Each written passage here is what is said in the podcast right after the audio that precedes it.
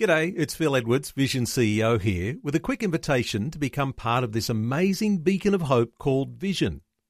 Together we can put our love into action to help people of all kinds build or rebuild their lives on the truth of God.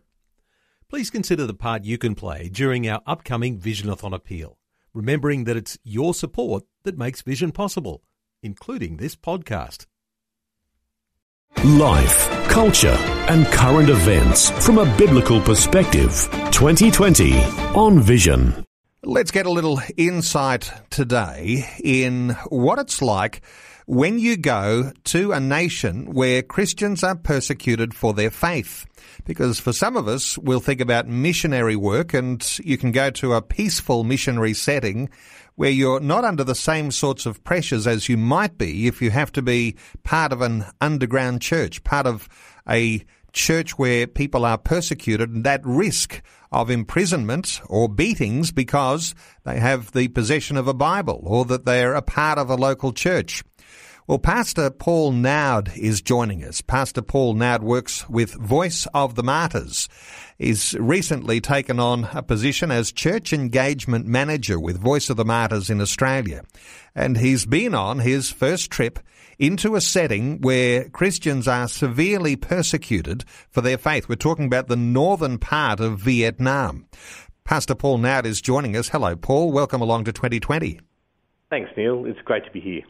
Now, Paul, it's not that you're a stranger to missionary work because you've worked in a number of contexts around the world, including uh, India, where you were working there in the streets of Calcutta and caring for people who are in destitute situations. But going into a place where to be a Christian, you are under pressure and at risk for your even for your life. Uh, what's the difference? How did your uh, your uh, impression form when you went into Vietnam?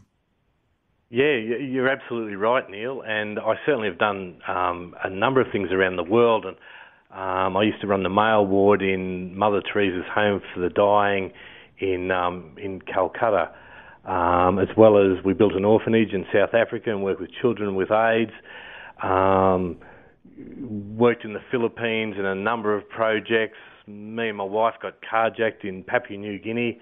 So for the last probably 15, 20 years, I've done lots and lots of mission based activities in a number of locations around the world. But as you've said, um, a couple of weeks ago, I found myself in, in the northern parts of Vietnam. So missions is one thing, and it's certainly, you know, it, it is a good thing, absolutely. But working with the persecuted church has just done something, has touched something deep within me, Neil.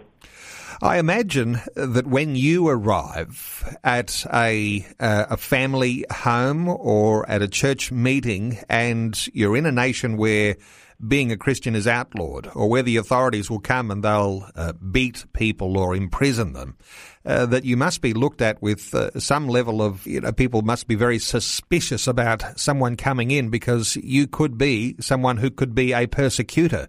Uh, how does this sort of suspicion happen, and what is the look on the faces of people when they when you turn up and and you might actually be someone who could be there to hurt them? Sure. Well, I guess what we do is we work very closely with our in-country contacts. So, so it's not like that.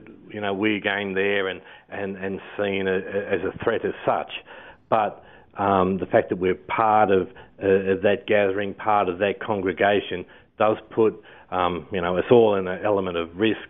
But even more so um, for the local people. Just to give you an example, we arrived there on Easter Saturday, I think it was. So we're not going back that far and Easter Sunday I was um, I was asked to preach, so um, I was there with my, my, my notes ready to preach, and we got we got a um, we got communication that police have just raided the church.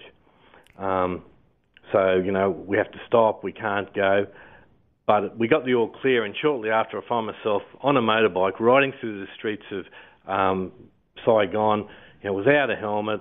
I didn't even know who was the the the person driving uh, who, was, who was driving the bike, um, left, right, left, right, down this corridor. Um, you know, a door swings open. I get the gesture to, to get in there. I step in, the door's closed, and then I find myself in church. So it, it's not like that they consider us as a, a threat to um, you know, a possible persecutor, but more the fact that um, we've worked closely with our our country counterparts so they know that we're coming and they know what we're about. but uh, certainly a different idea to church that most of us have here in Australia, where you're arriving at church and somebody's on duty and they're smiling and putting out their hand to greet you and handing you a newsletter and, you know, oftentimes uh, wanting to throw their arms around you with a hug. Your experience there in Vietnam, quickly open the door and get That's, that's a different way to think about going to church, isn't it? It, it is, Neil, and I've always been a big church goer for many, many years. But like you say, it, it's totally different. The aspect of church in a restricted country versus, you know, the free country we have here in Australia, it's um, yeah, it's it's markedly different. In fact, um, just two Sundays ago, I was sharing at a church and. Um, you know, we can sing out loud, we can gather, we can meet. The Bible is openly um, read from. Uh, people are free to come and go as they please. There's not this feeling of, of you know, are we being watched? Are we in a level of danger doing this? You know, this is an you know a, a church meeting is an illegal meeting in many many parts of the, the world, and the freedoms that we have in this country is is just incredible to do that. Paul, tell me about the hunger and thirst that people might have for God's word for sitting under the preaching, for having fellowship with other believers, because I imagine that when things are tight and it's outlawed that you go to church, that if you're going to turn up at church, you're there for a reason. You're there to connect with God. Uh, what about this hunger and thirst that people have for God's word and for His presence? Sure. Well, well, let me answer that by telling you a, a story, Neil. Um, you know, I, I, met a pastor over there, um, you know, some time ago that he he organised to have church in a cave. So what he did is he asked the the people to to pack some food, to pack their Bibles, and under the cover of night, um, you know, very quietly leave the village and meet in this cave. Now, in that cave, Neil, they spent three days there, three days, day and night, under the Word of God. The pastor was was teaching and preaching his people. You know, they were fellowshipping they could open the Bible and they could read it under the safety uh, uh, of that cave.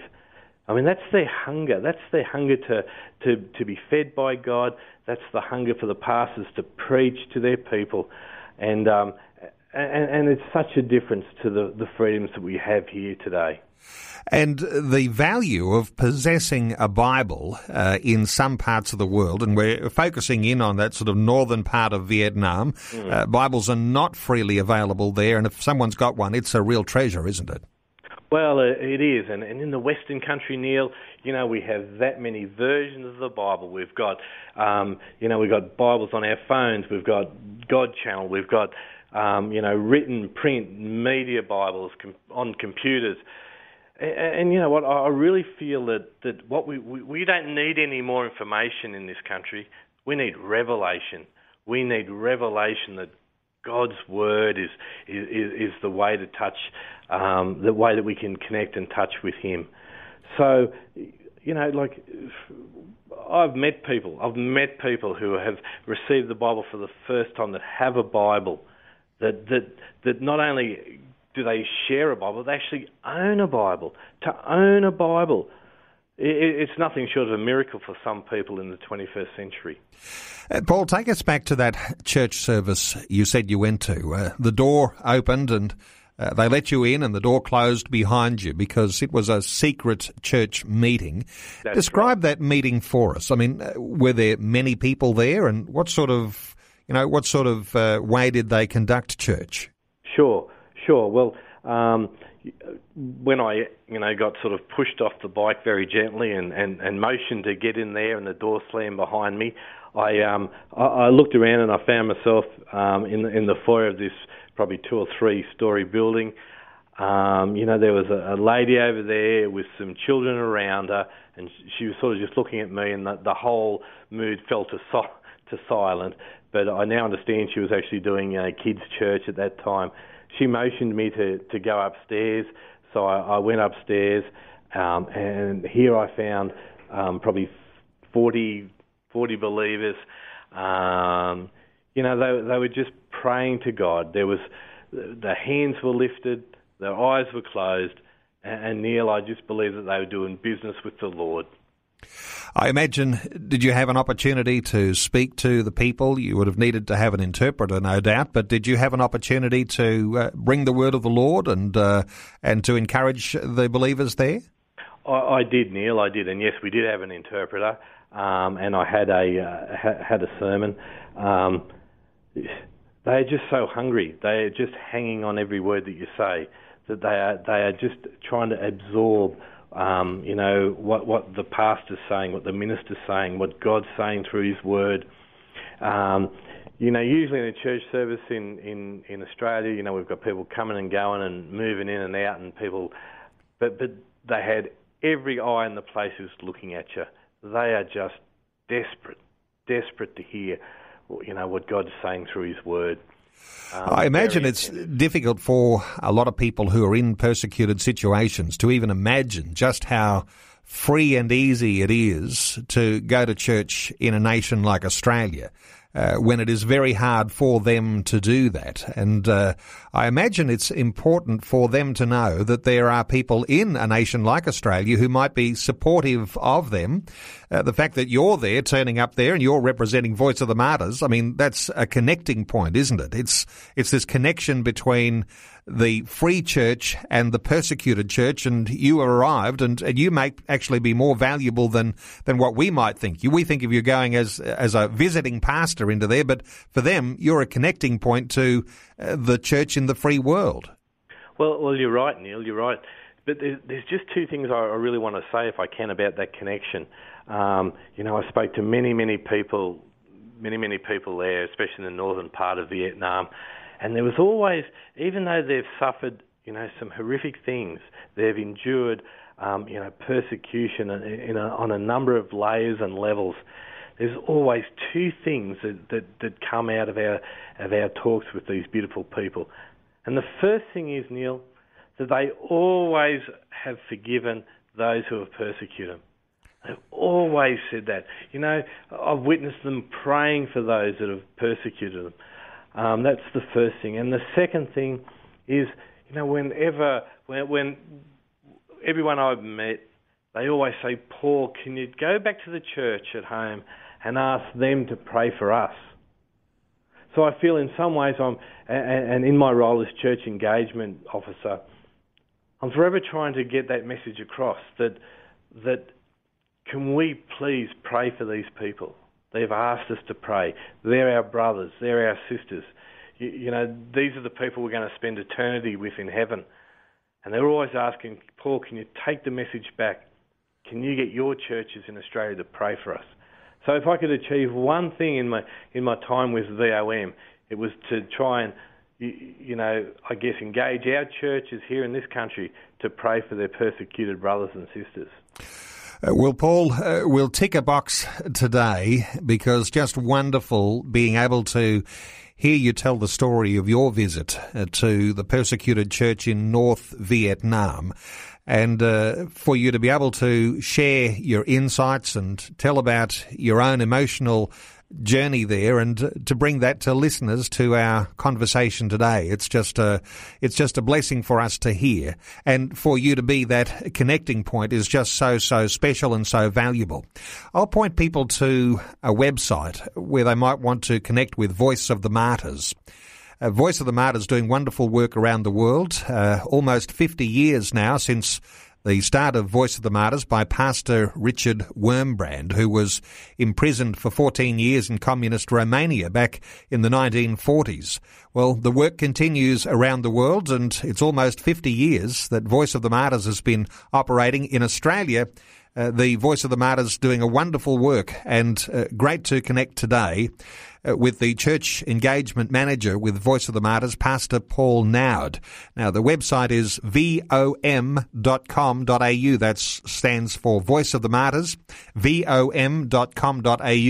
Paul, just great getting your insights and thank you so much for sharing the story with us today here on 2020.